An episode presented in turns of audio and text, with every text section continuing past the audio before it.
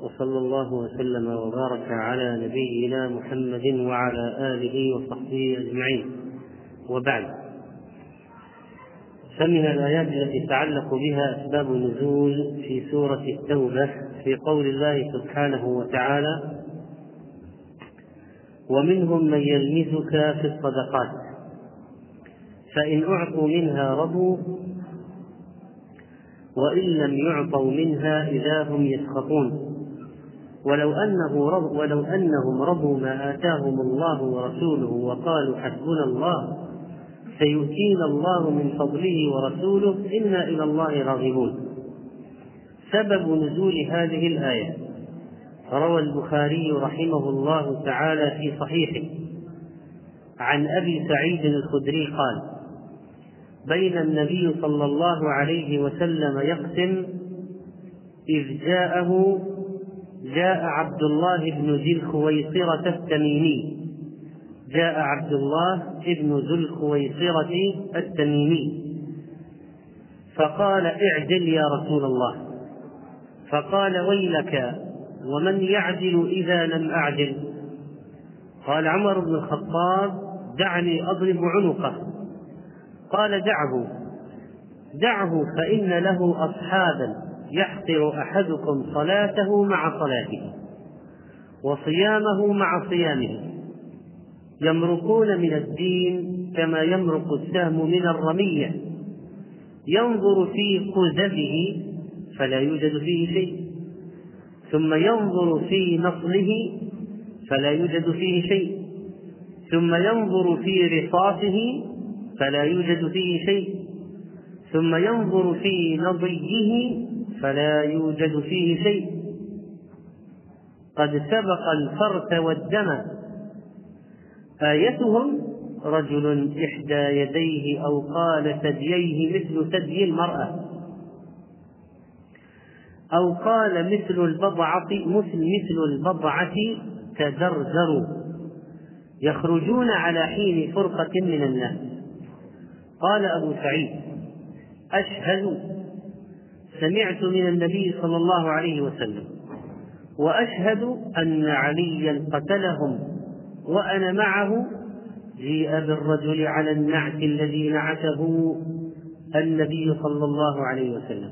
قال فنزلت فيه في ذي الخويصر التميمي ومنهم من يلمزك في الصدقات. أما هذه الآية فيقول ابن كثير رحمه الله ومنهم أي ومن المنافقين. من يلمزك أي يعيب عليك في الصدقات يعني في قسمها. فالنبي عليه الصلاة والسلام قاسم وكنيته أبو القاسم. في يقسم يقسم الصدقات. ومنهم من يلمزك في الصدقات في قسمها أي إذا فرقتها ويتهمك. وهؤلاء إن أعطوا أي من الزكاة رضوا. وإن لم يعطوا منها إذا هم يسخطون. يعني يغضبون لأنفسهم لا لله. يغضبون لأنفسهم لا لله. وقد أتي النبي صلى الله عليه وسلم بصدقة. كما جاء في بعض الروايات فقسمها ها هنا وها هنا حتى ذهبت. يعني فنيت. ووراءه رجل من الأنصار. فقال ما هذا بالعدل؟ فنزلت هذه الآية. وقال قتادة في قوله تعالى ومنهم من يلمزك في الصدقات يقول ومنهم من يطعن عليك في الصدقات وذكر لنا أن رجلا من أهل البادية حديث عهد بأعرابية يعني أنه قد أتى حديثا من البادية والأعراب من أجهل الناس وأجدر أن لا يعلموا حدود ما أنزل الله. وقد قيل إن زيد بن طوحان جاء أن زيد بن طوحان رضي الله عنه كان يحدث في مجلس وكان هناك رجل من الأعراب فجلس يستمع وكان الحديث مؤثرا فلما انتهى من الدرس قال هذا الأعرابي لزيد يا هذا إن كلامك يعجبني ولكن يدك تريبني. يقول كلامك ممتاز لكن أنا مرتاب في يدك هذه وكانت يده الشمال مقطوعة. زيد يده مقطوعة. يعني أن هذا الأعرابي وقع في نفسه أن الشيخ هذا الذي يحدث فارق. قطعت يده. فقال إن كلامك يعجبني ولكن يدك تريبني. قال ويلك إنها قطعت يوم القادسية. يعني في المعركة. ألا ترى أنها الشمال؟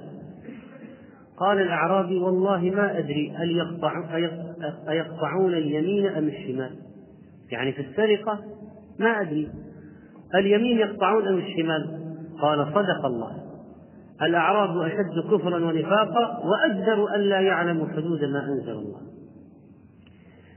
فجاء هذا الرجل وهو حديث عهد بالأعرابية. أتى النبي صلى الله عليه وسلم وهو يقسم ذهبا وفضة. فقال يا محمد والله لئن كان الله أمرك أن تعدل ما عدلت. هذا الكلام يوجه لمن؟ للنبي عليه الصلاة والسلام. يعني إن كان في عدل إن كان في أحد يعدل في الدنيا فهو النبي عليه الصلاة والسلام. ثم يقول هذا ما عدل. فقال نبي الله صلى الله عليه وسلم ويلك فمن ذا الذي يعدل عليك بعدي؟ ثم قال نبي الله احذروا هذا وأشباهه. فإن في أمتي أشباه هذا. يقرؤون القرآن لا يجاوز تراقيهم. فإذا خرجوا فاقتلوهم. ثم إذا خرجوا فاقتلوهم. ثم إذا خرجوا فاقتلوهم. قال ابن كثير رحمه الله وهذا الذي ذكره قتادة يشبه ما رواه الشيخان من حديث الزهري عن أبي سلمة عن أبي سعيد في قصة ذي الخويصرة واسمه حرقوس. لما اعترض على النبي صلى الله عليه وسلم حين قسم غنائم حنين فقال له اعدل فإنك لم تعدل. فقال لقد خبت وخسرت. فقال لقد خبت وخسرت إن لم أكن أعدل. ثم قال رسول الله صلى الله عليه وسلم وقد رآه مقفيا يعني موليا ظهره.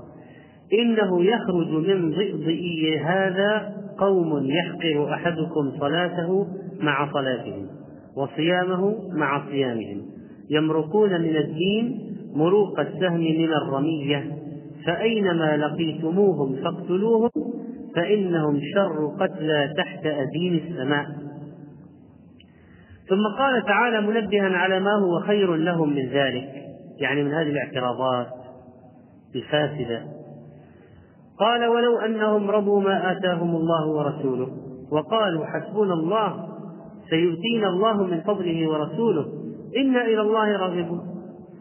فتضمنت هذه الآية الكريمة أدبا عظيما وسرا شريفا حيث جعل الرضا بما آتاه الله ورسوله والتوكل على الله وحده وهو قوله حسبنا وقالوا حسبنا الله وكذلك الرغبة إليه وحده. في التوفيق لطاعة الرسول صلى الله عليه وسلم وامتثال أوامره وترك زواجره وتصديق أخباره والاقتفاء بآثاره.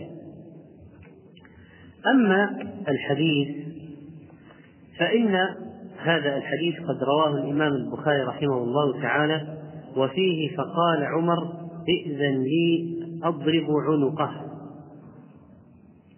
وجاء في رواية أن خالد هو الذي قال ذلك. ويمكن الجمع بأن كل منهما سأل ذلك لغيرتهما في دين الله وشدتهما في أمر الله. فقال خالد استأذن أن يضرب عنق الرجل لأن اتهام النبي عليه الصلاة والسلام بعدم العدل ما ماذا يكون؟ كفر أكبر مخرج عن الملة.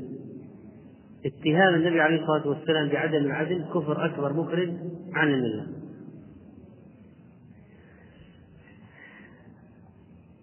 وقال عليه الصلاة والسلام دعه فإن له أصحابا. دعه فإن له أصحابا. والنبي عليه الصلاة والسلام لم يرد قتل الرجل. لم يشأ قتل الرجل. لماذا؟ مع أن الرجل استحق القتل. لأن النبي عليه الصلاة والسلام يهتم جدا بسمعة الدعوة. ولو أنه قتل هذا الرجل وهو في الظاهر محسوب على المسلمين واحد منهم. ومع النبي عليه الصلاة والسلام يقاتل. ماذا ستقول العرب في بقية الأرض في الجزيرة؟ وماذا سيقول اليهود؟ وماذا سيشيع المنافقون؟ وكيف سيستغلها الكفار؟ سيقولون محمد يقتل أصحابه. يعني إن دخلنا معه ما سلمنا. وإن نابذناه ما سلمنا. فالنبي عليه الصلاة والسلام كان ينظر جدا في مسألة المفاسد ولا يريد أي شيء أن يستغل إعلاميا ضد الدعوة والإسلام. يعني النبي عليه الصلاة والسلام كان يهتم جدا في قضايا الإعلام وما سيشاع عن المسلمين والدعوة وعنه شخصيا باعتباره قائد هذه هذه الدعوة والذي يمثل هذا الدين في الأرض. وهذا يبين أهمية منع الحملات الإعلامية ضد الإسلام وأن تقديم مادة لهذه الحملات ليس في مصلحة المسلمين. إذا أحيانا تترك أشياء هي صحيحة.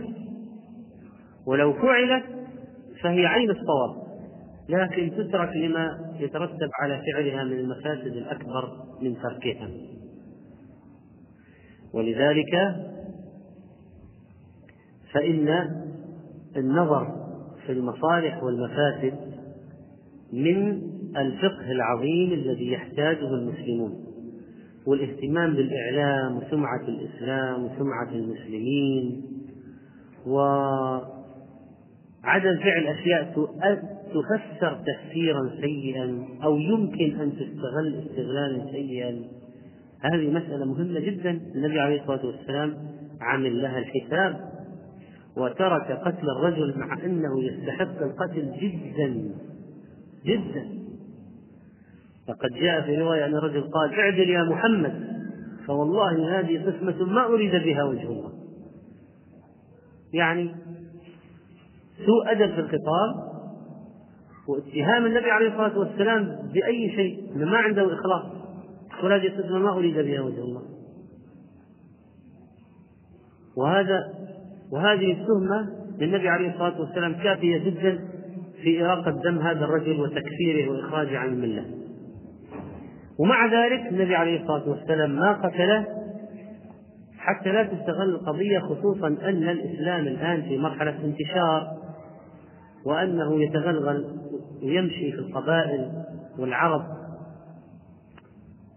فالنبي عليه الصلاة والسلام يريدهم أن يقبلوا لا أن يجزروا وأن يأتوا لا أن ينفروا. ولذلك تركه. وهو أيضا يوحى إليه من ربه. وقد أخبر عليه الصلاة والسلام أن قدر الله واقع بأن يخرج من هذا الرجل من هذا الرجل أناس يريقون دماء المسلمين ويقاتلون المسلمين. لكن هو في وضعه هذا الشخص ما رفع السلاح عن المسلمين لكن سيخرج منه أناس يرفعون السلاح عن المسلمين. ولذلك قال إن قاتلوكم فاقتلوهم. يعني إذا انتظروا ماذا سيفعل أتباع هذا الرجل.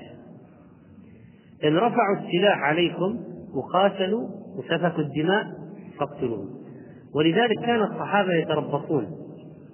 علي رضي الله عنه وهو خليفة المسلمين كان ينتظر ماذا سيفعل هؤلاء. لأنهم اعتزلوا المسلمين خرج ثم لما صارت المسألة ثم لما صارت المسألة لما صارت خروج على المسلمين بالسيف إراقة دماء المسلمين تحقق ما أراده هنا انطبق ما أخبر عنه النبي صلى الله عليه وسلم.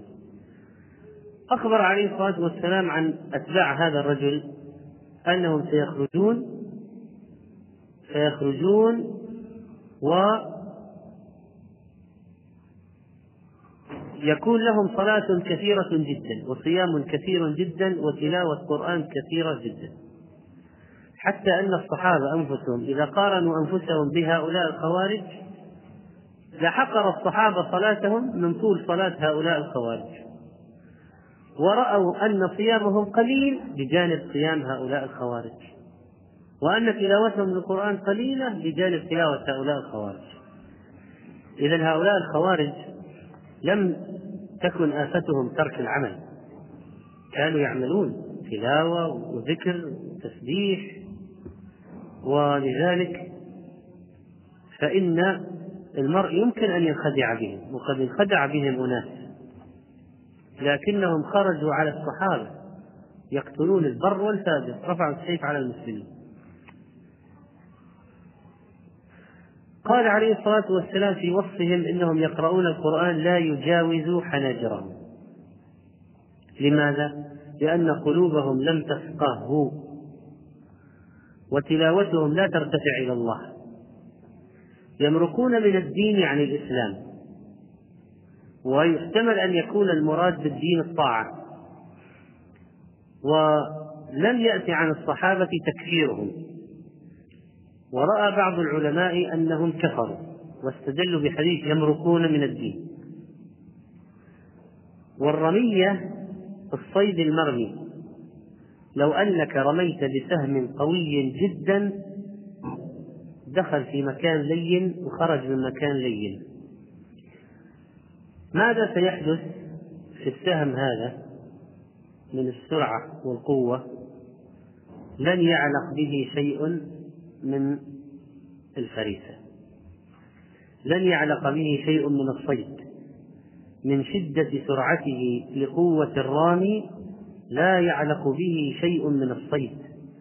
بحيث لو نظر هذا الذي أطلقه إلى نصله وهو حديدة السهم وإلى رصافه وهو عصب السهم الذي يكون فوق مدخل النصل وإلى نضيه إلى نضيه عود السهم قبل أن يراش وينصل وقيل ما بين الريش والنصل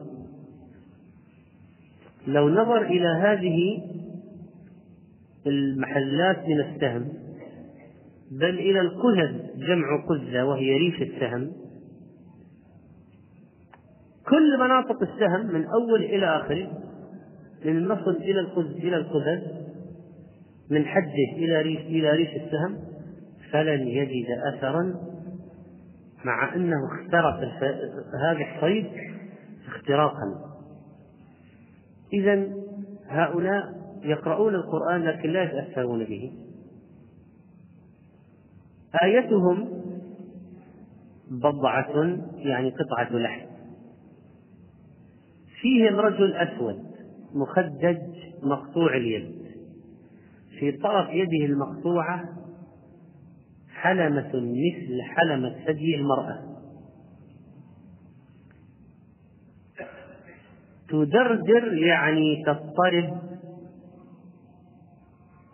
كما يضطرب ثدي المرأة إذا اهتز.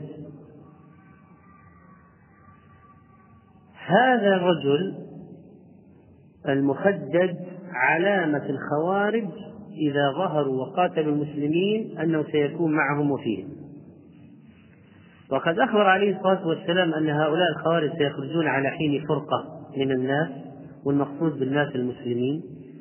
وجاء في حديث أبي سعيد تمرق مارقة عند فرقة من المسلمين تقتلها أولى الطائفتين بالحق. أولى الطائفتين بالحق.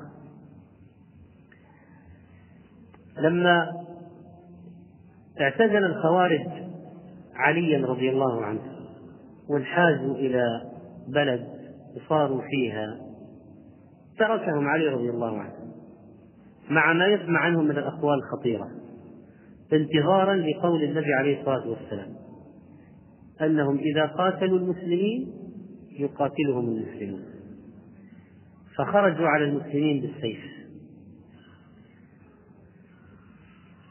فقتلوا عدد من الصحابة وأولاد الصحابة وأتوا إلى رجل معتزل الفتنة من المسلمين يقرأ القرآن عند نهر.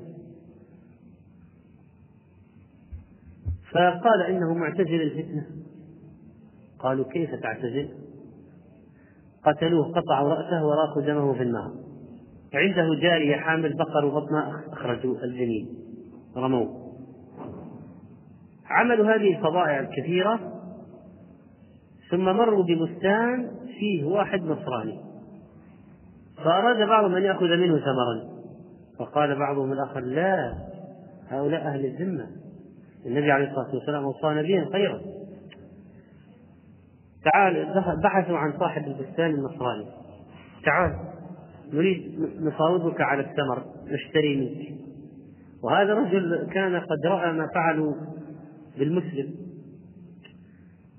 فقال تقتلون عبد تقتلون ابن عمرو بن حرام وتفاوضوني على التمر على التمر؟ يعني هذا النصراني دهش دهشة عجيبة. حتى النصراني هذا عرف أنهم هؤلاء منحرفون. لما رأى علي رضي الله عنه أن هؤلاء قد خرجوا بالسلاح وقاتلوا وقتلوا واستأذنه ابن عباس في الذهاب إليهم فذهب إليهم وناقشهم رجع منهم ناس. عند ذلك خرج إليهم علي رضي الله عنه. خرج إليهم علي رضي الله عنه وحاربهم. وكانت متعة النهروان الشهيرة مما يسجل في صحائف علي رضي الله عنه و لما انتهت المعركة أراد علي رضي الله عنه أن يطمئن. أراد علي رضي الله عنه أن يطمئن إلى أن هؤلاء الذين قاتلهم وقتلهم فعلا هم الخوارج. وكان عليه الصلاة والسلام قد أخبره أنه سيقاتلهم وأنه لا يقتل من المسلمين تسعة ولا يبقى من الخوارج. لا يقتل المسلمين عشرة ولا يبقى من الخوارج عشرة. فعلا ما قتل من المسلمين إلا تسعة وما بقي من جيش الخوارج كله إلا تسعة هربوا. وذهب بعضهم إلى ساحل البحر وبعضهم ذهب إلى المغرب أسسوا فرقا للخوارج. وجدت واستمرت واستمر بعضها بعد ذلك. لكن علي رضي الله عنه أراد التأكد فأمرهم بالبحث عن رجل مخدج فلم يعثروا عليه. فقال علي رضي الله عنه ما كذبت ولا كذبت. يعني أن النبي عليه الصلاة والسلام حدث وصدقه ولا بد. وأمر بإعادة البحث وبعد الاجتهاد في البحث وجد هذا الرجل تحت جماعة من المقتولين. كومة من القتلى فأزاحوهم فوجد هذا الرجل تحته المخدج الأسود مقطوع اليد في طرف يده مثل حلمة ثدي المرأة. فسجد علي رضي الله عنه شكرا لله تعالى. فهؤلاء خرجوا من ذي الخويصرة التميمي وكان أبوهم الذي اعترض على النبي صلى الله عليه وسلم ذلك الاعتراض الشنيع. قبل هذه الآية هناك آية أخرى في سورة التوبة وهي قول الله تعالى والذين يكنزون الذهب والفضة ولا ينفقونها في سبيل الله فبشرهم بعذاب أليم. جاء في صحيح البخاري رحمه الله عن زيد بن وهب قال مررت بالربذة فإذا أنا بأبي ذر رضي الله عنه.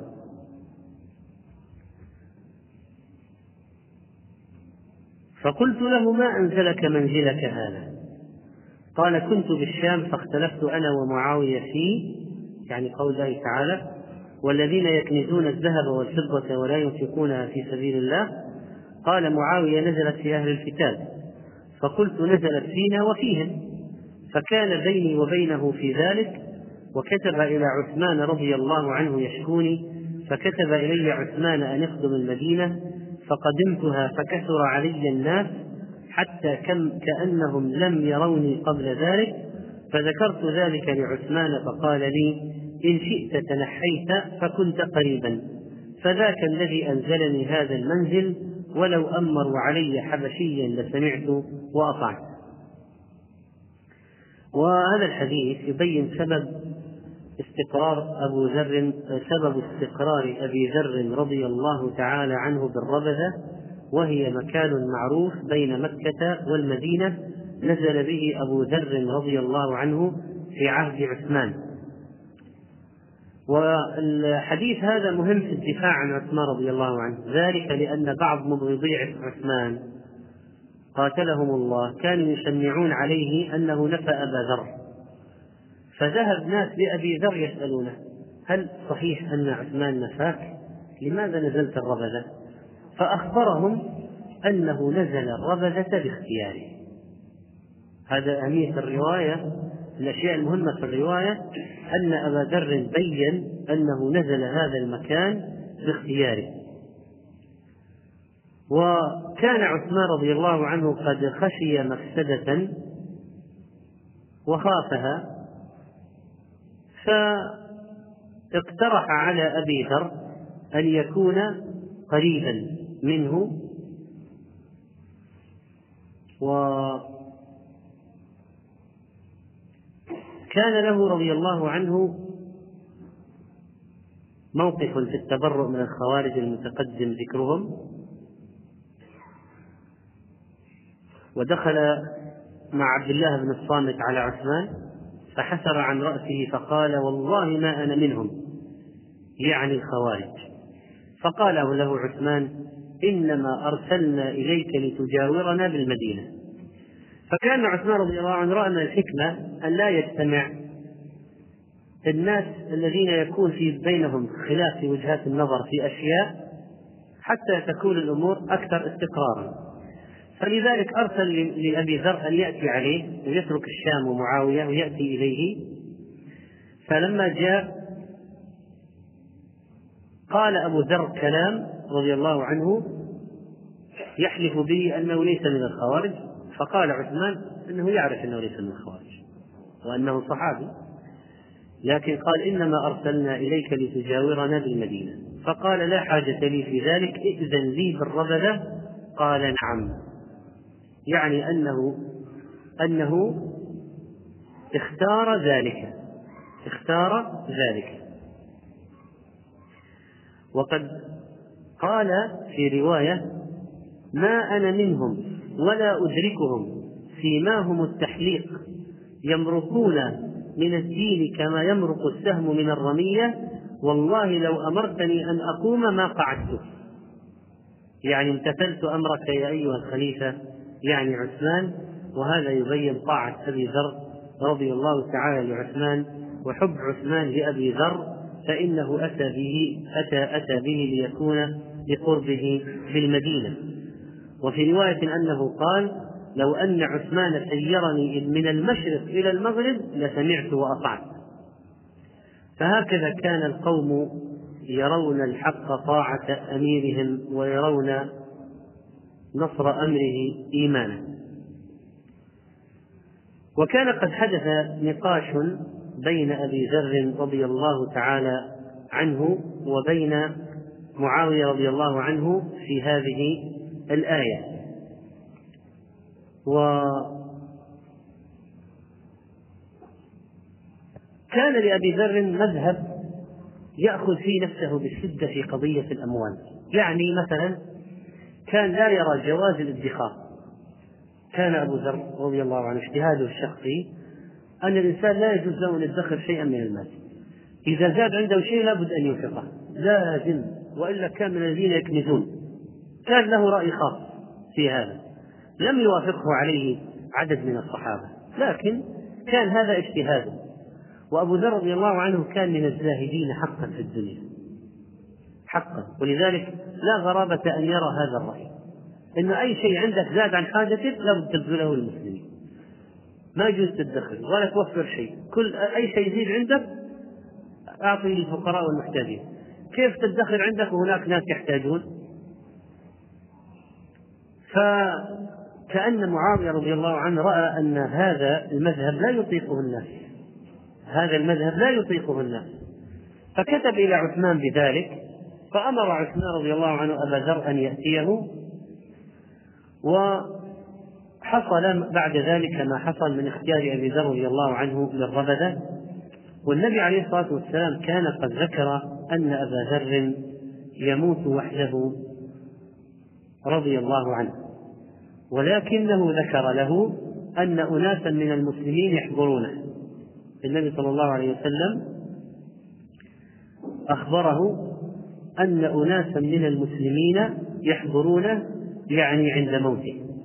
ولذلك جاء في الحديث أن أبا ذر لما كان بالرغبة نزل به الموت فزعت امرأته وليس عندها كفن. شوف من الشدة التي كان يأخذ نفسه بها في الأشياء المالية أنه ما كان عنده كفن. ولو أن امرأته أعطته ما عندها ما, ما, ما بقي لها شيء تستتر به. فلما نزل به الموت أحست المرأة أنها في ورطة عظيمة.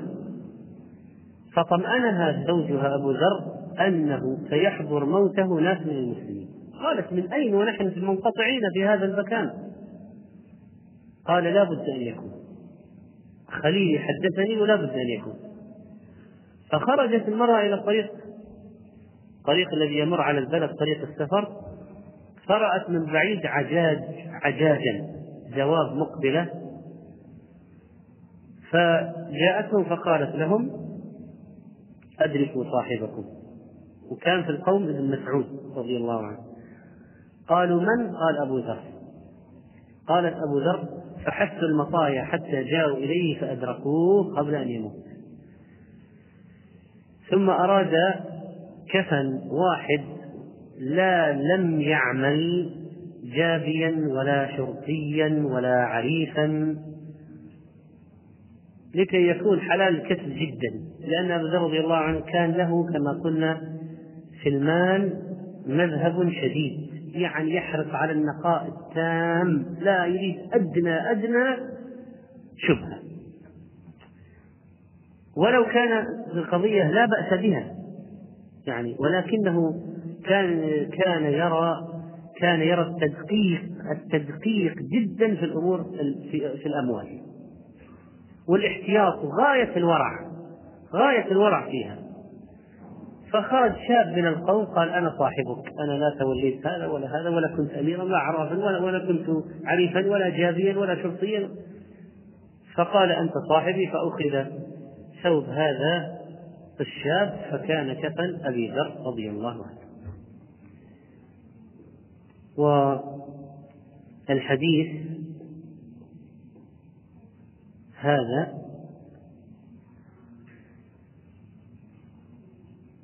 الحديث هذا يؤخذ منه ملاطفة الأئمة للعلماء فإن معاوية لم ينكر على أبي ذر وإنما كتب لعثمان ولم يواجه أبا ذر بما يكرهه في وجهه لأن أبو ذر بالنسبة لمعاوية عالم. فمعاوية رضي الله عنه لم يصطدم مع أبي ذر في النقاش ولم يغلظ عليه في الكلام ولم يجسر بالإنكار عليه وإنما كتب لعثمان يقول يعني ينتظر منه رأيا. وكان معاوية أميرا لعثمان على الشام. فرأى عثمان أن مذهب أبي ذر في المال فعلا لا يحتمله الناس. فكتب إليه أن يأتي إليه.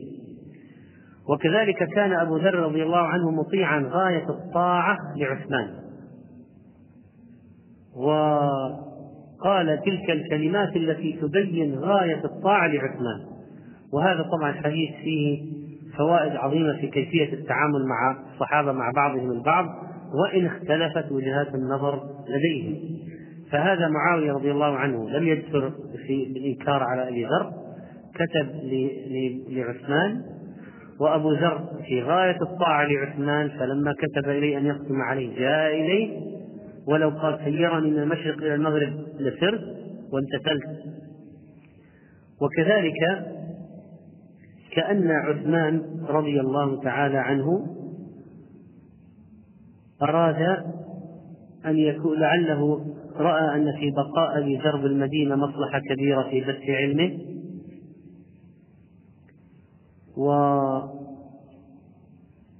والمصلحة ولو أدت إلى فراق الوطن اتباع المصلحة ولو أدت إلى فراق الوطن.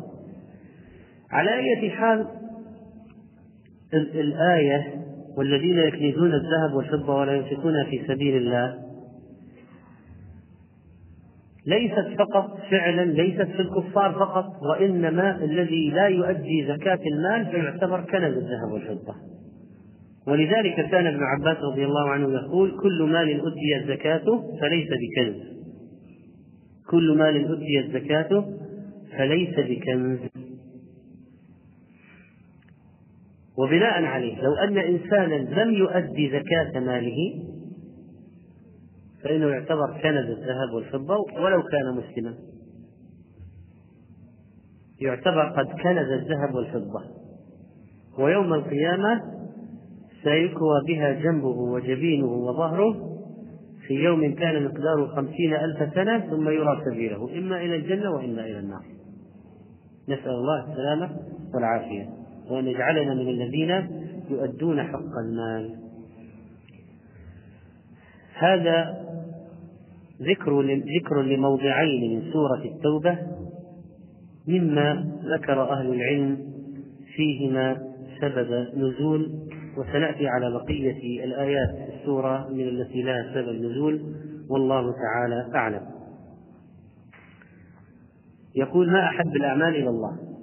كان الصحابة رضوان الله عليهم حريصين على سؤال النبي صلى الله عليه وسلم هذا السؤال وتفاوتت إجابات النبي عليه الصلاة والسلام عن هذا وتفاوت الترتيب. فيقول إيمان بالله.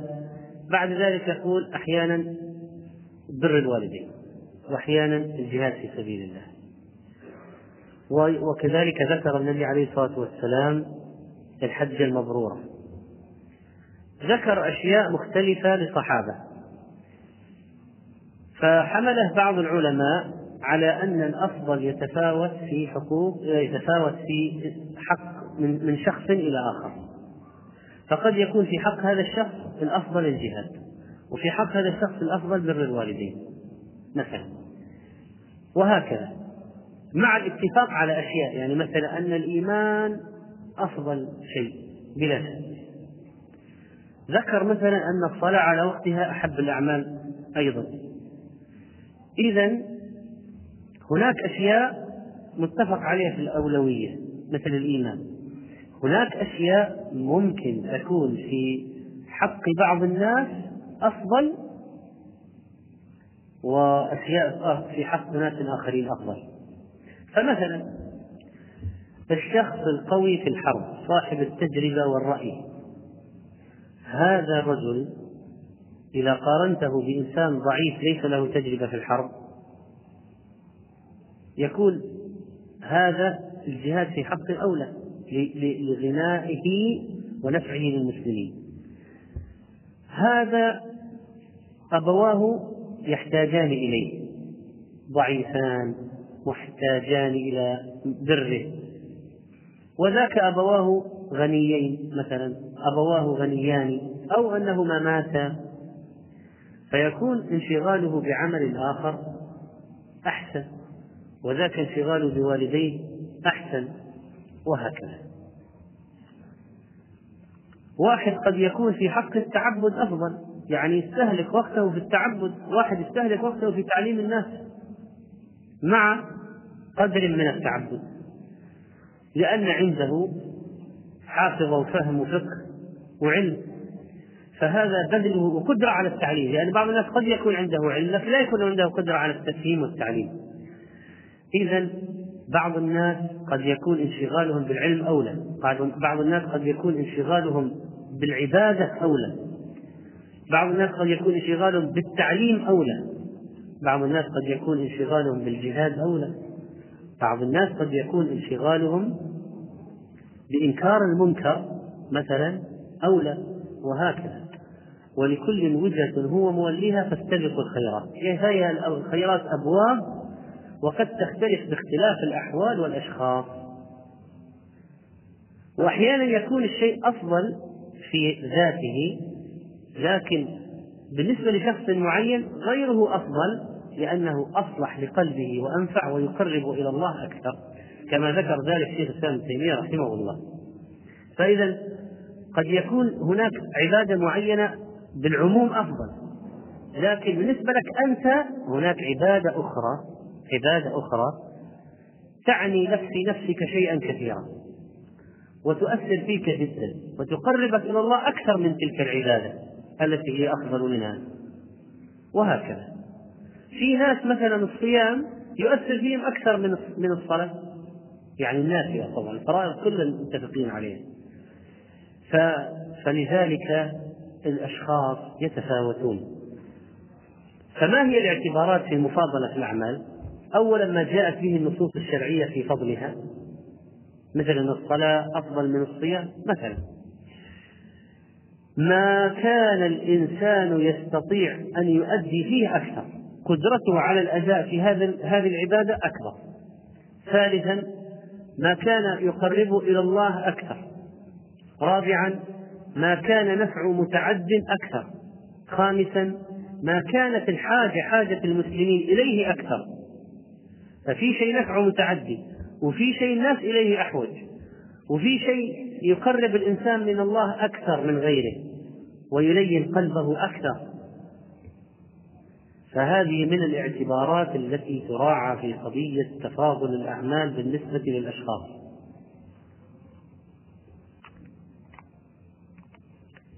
يقول ما حكم أرباح البنوك الإسلامية؟ هذه البنوك تطرح مشاريع استثمارية وينبغي على من يساهم فيها أن يسأل ويتحرى. ويعمل بما غلب على الظن. لأن معرفة الحقائق على على الوجه الكامل قد لا يتيسر.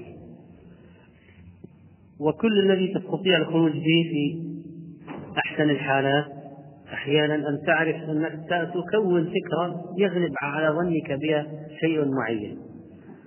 فتسألون. تستثمرون في ماذا؟ ولا يكفي الجواب العام. يكون عندنا محفظة استثمارية. هذه كلمة محفظة استثمارية كلمة عامة. استثمار في ماذا؟ فقد يقولون نحن نستثمر عندنا بواخر نؤجرها على التجار. نحمل بضائع ننقلها من بلد إلى بلد نأخذ أجرها قد يكونون عندنا عقارات في مكة في المدينة في غيرها تؤجر على الحجاج والمعتمرين ونأخذ من العوائد أرباح للمساهم قد يكونون عندنا مزارع سكر قد يكونون عندنا مزارع ربيان وسمك قد يكونون عندنا في... فإذا أنت تتحرى هذه المحفظة الاستثمارية في أي شيء؟ قد يكونون هذه في أسهم بنوك خارجية. إيش أسهم؟ أسهم بنوك خارجية يعني مسألة منتهية. يعني أن غالب أنها مسألة ربا. أسهم بنوك خارجية. ولذلك آه، يحتاج تحتاج المسألة إلى تحري. ثم ليس فقط قضية مجال الاستثمار هو مباح ولا لا وإنما طريقة الاستثمار لأن أحيانا يقولون استثمار في الصناعة. صناعة ماذا؟ أي صناعة؟ صناعة شرائح كمبيوتر. لكن لما تأتي وتنظر في كيفية الاستثمار يقولون نحن نقترض بالربا ونعمل خطوط إنتاج ونبيع ونعطي المقترض المقرض الذي أقرضنا والباقي أرباح. إذا صحيح أن الاستثمار في الصناعة حلال لكن طريقة الاستثمار حرام. فإنهم يعملون خطوط الإنتاج من هذه القروض المحرمة يقيمون المصنع. القروض المحرمة. إذا هذا لا يجوز. لو قالوا نحن نشتري بواخر. كيف تشتروا بواخر؟ قالوا قروض. قروض نشتري بواخر نأجرها على التجار. فتأجير البواخر حلال. لكن أصل العملية في شراء هذه البواخر الطريقة محرمة. إذا ينبغي أن يكون مجال الاستثمار حلالا وطريقة الاستثمار شرعية. هو الإنسان إذا تعب في التحري في أول الأمر بعد ذلك يعني يتعامل وهو مرتاح.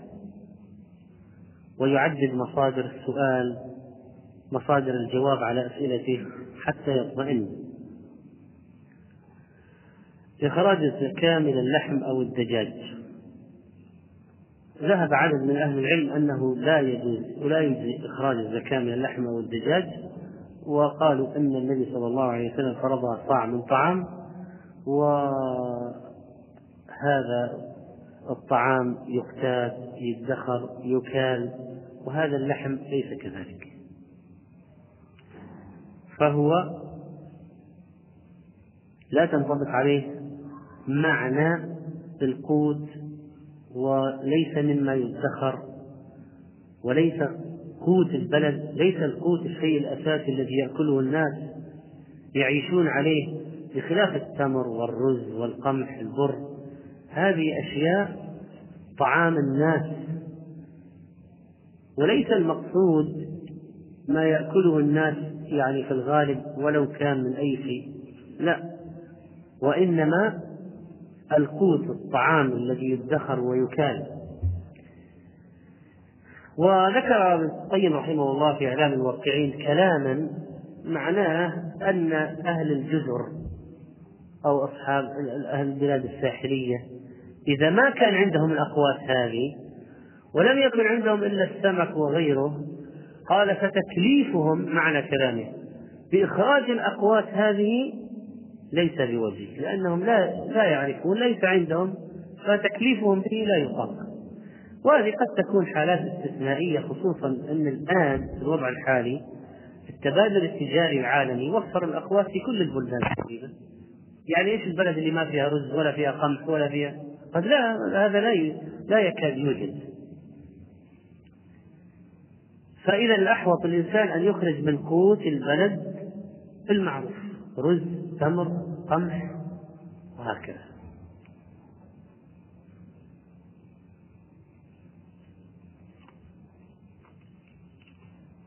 هل يوجد مطابقة لما يحدث المسلمين اليوم وأشراط الساعة؟ أخبر عليه الصلاة والسلام أن الأمم تتداعى على المسلمين. يحدث أن هذا سيحدث وهذا قد حدث فعلا. نحن الآن في عصر التداعي. يعني كل ما رأينا موقعة والتي بعدها نرى عملية الاجتماع والتداعي. تتداعى عليكم الأمم كما تداعى الأكلة إلى قصعتها مع ما نراه في المسلمين من وهن وتخاذل وعدم نصرة بعضهم بعضا وكأن أمر لا يعنيهم وليس بيدهم شيء وليس لهم من الأمر شيء. وهن وهن. فعلا ذل حب الدنيا وكراهية الموت. وقد تكون هذه الأحداث التي ينقذ الله بها المسلمين. لأن هذه الأمة يعني يمكن أن يقال هي مثل مغمى عليه لا يستيقظ إلا بالصدمات. يعني لو جئت توقظه بالطرق العادية لا يستيقظ مغمى عليه لكن يمكن بالصدمات يستيقظ. قد يكون هذا ما يحدث في هذه الأمة الآن.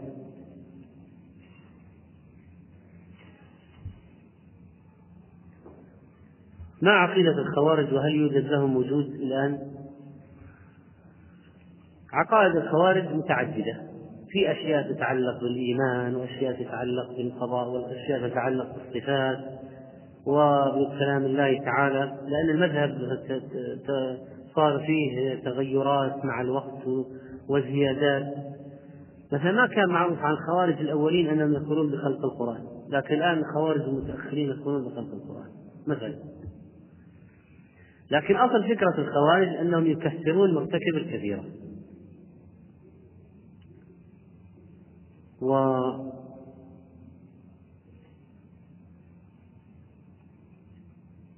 وسيقعون في تناقض لأنه لأنهم هم أنفسهم هؤلاء الآن. إذا جاء إذا قالوا الكذب كبيرة والكذاب كافر فلا يخلو واحد منهم من كذب. فيعني ذلك أنهم هم أنفسهم نفسهم يكفرون أنفسهم على على كلامهم وعقيدتهم الباطلة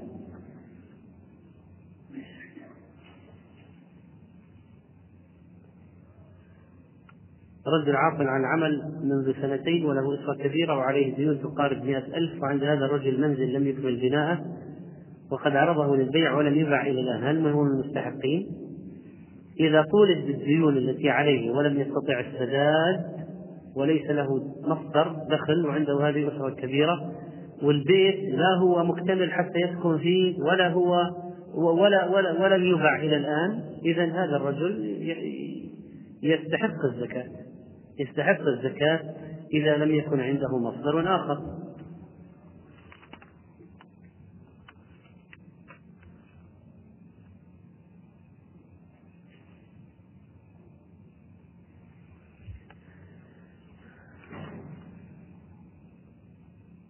إذا اضطر الإنسان للأكل والشرب ماذا يكون بالنسبة للصيام؟ إذا احتاج إلى الطعام والشراب كرجل مثلا مثال يعني به مرض يأخذ علاج إذا ما أخذ هذه الحبة ممكن يغمى عليه ممكن يصرع يصاب بالصرع يعرف هذا من حاله تأتيه بوادر نسي أن يأخذ حبة الدواء قبل الفجر. قبل الفجر. نسي. طلع الفجر. مشى في أول النهار بدأت البوادر تأتيه بوادر الآن يعرف إذا ما أخذ الحبة يصرع. إذا يجوز له أخذها. وفي هذه الحالة عليه القضاء.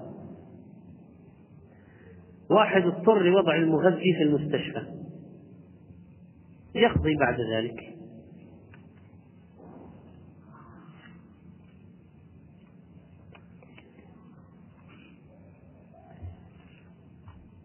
انتشر في بعض أجر الإحرام خياطة الجزء العلوي ووضع حبل ضاغط وجيب ووضع سحاب. إذا تحول الإزار إلى ثوب صار مثل المخيط لا يجوز لبسه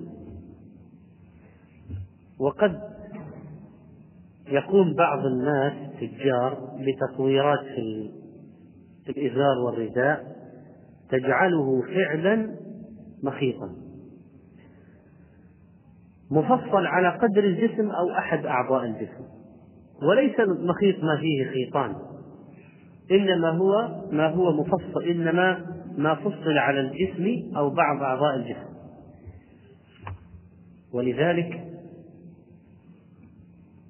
لما سألنا الشيخ رحمه الله في هذا الإزار الذي يوضع فيه ما يسميه العامة بالطقطق من أعلاه إلى أسفله. منع من لبسه في الإحرام. خلاص هذا صار صار, صار مثل المخيط ته تضع فيه هذه من أعلى إلى الأسفل صار مثل المخيط فلا بد من الحذر من مسألة التطويرات والتي تكون على لأن لأن الإزار والرداء معروف ما هو الإزار والرداء. إذا تغير تصميمه صار مثل التنورة وصار مثل الثوب وصار مثل نصف الثوب خلاص صار أمرا آخر. أنا ممكن أن آخذ مناشف الإحرام هذه المنشفة مادة المنشفة هذه نفصل منها ثوب. ممكن نجيب منشفة على نفصل منها ثوب. يعني نخيطها فتصير ثوب منشفة. يعني ثوب منشفة. ممكن. فإذا ليست المادة هي القضية. أيضا طريقة فتحوير تحوير الرداء والإزار ليكون شبيها بالثوب يخرجه عن كونه إزار ورداء إلى شيء آخر يكون من محظورات الإحرام. خروج المذي في نهار رمضان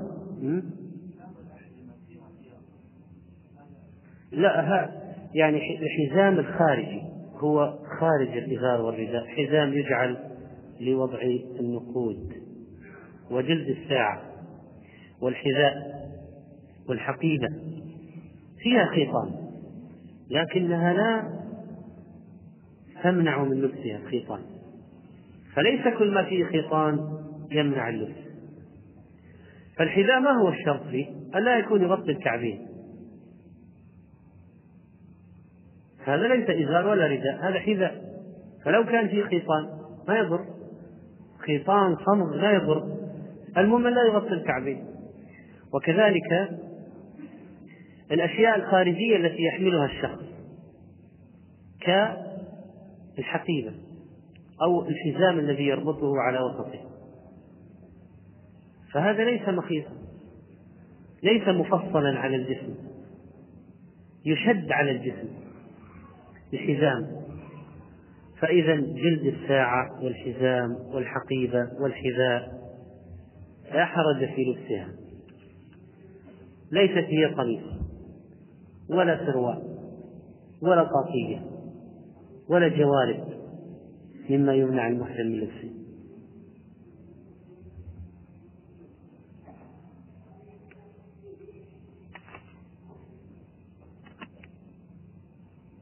هل من الأفضل الرجوع لإتمام صلاة القيام خلف الإمام أم في المنزل؟ الأفضل أن تصلي الصلاة مع الإمام حتى ينصرف. يعني كل الصلاة بقسميها ثلاث أقسام أي كل الصلاة من أولها إلى آخرها. ولو صليت وحدك خشية أن لا تقوم فلا بأس. أو قد يتعارض مع عملك ولا تطيق القيام في النصف الثاني من الليل فتكمل الصلاة وحدك. حديث من صام رمضان إيمانا واحتسابا هل ينطبق على المرأة إذا حاضت خلال الشهر؟ نعم.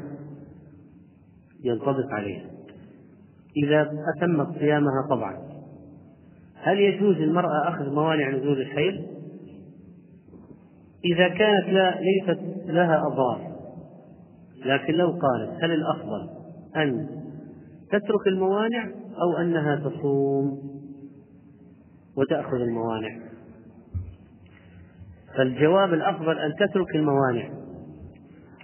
وأجر الرضا بالقضاء أعظم من أجر الصيام مع أخذ الموانع.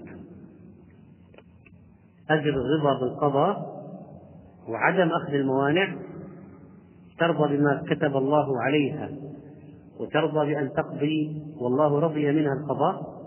أجره أعظم من أن تأخذ موانع وتصوم. سيارة الأجرة ما هي الزكاة فيها؟ الزكاة في العائد. ليست السيارة سيارة ليست معدل البيع. الزكاة في العائد إذا حال عليه الحول أما لو كان ما يحصله يوميا يصرفه. إذا ليس عليه زكاة.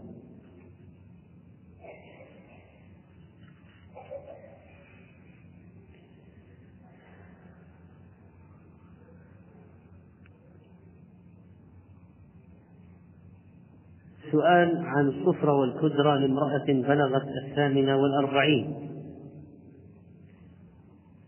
الجواب الكدرة والصفرة في وقت العادة فهي عادة. الكدرة والصفرة في وقت الحيض هو حيض. بعد الطهر لا يعد شيئا.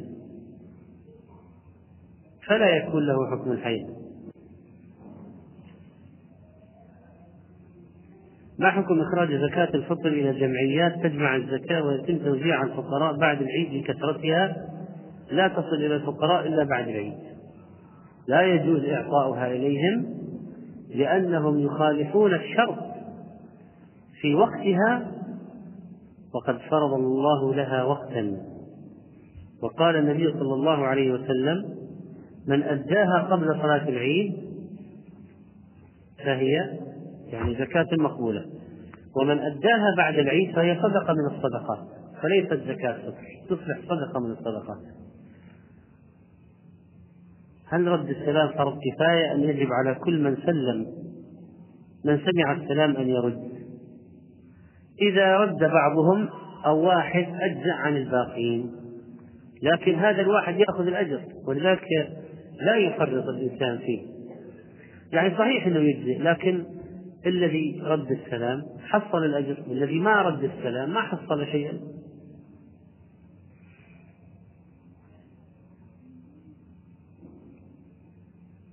ابتلاع المخاض في نهار رمضان. لا يبتلع الصائم البلغم ولا النخاع ولا النخامة لا ما نزل من الأنف ولا ما صعد من الصدر إلى الحلق لا يعيده مرة أخرى.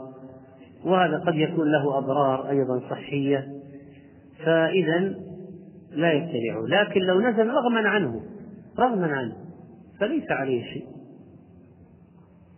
لأنه ليس باختياره. هذا والله تعالى أعلم صلى الله على نبينا محمد.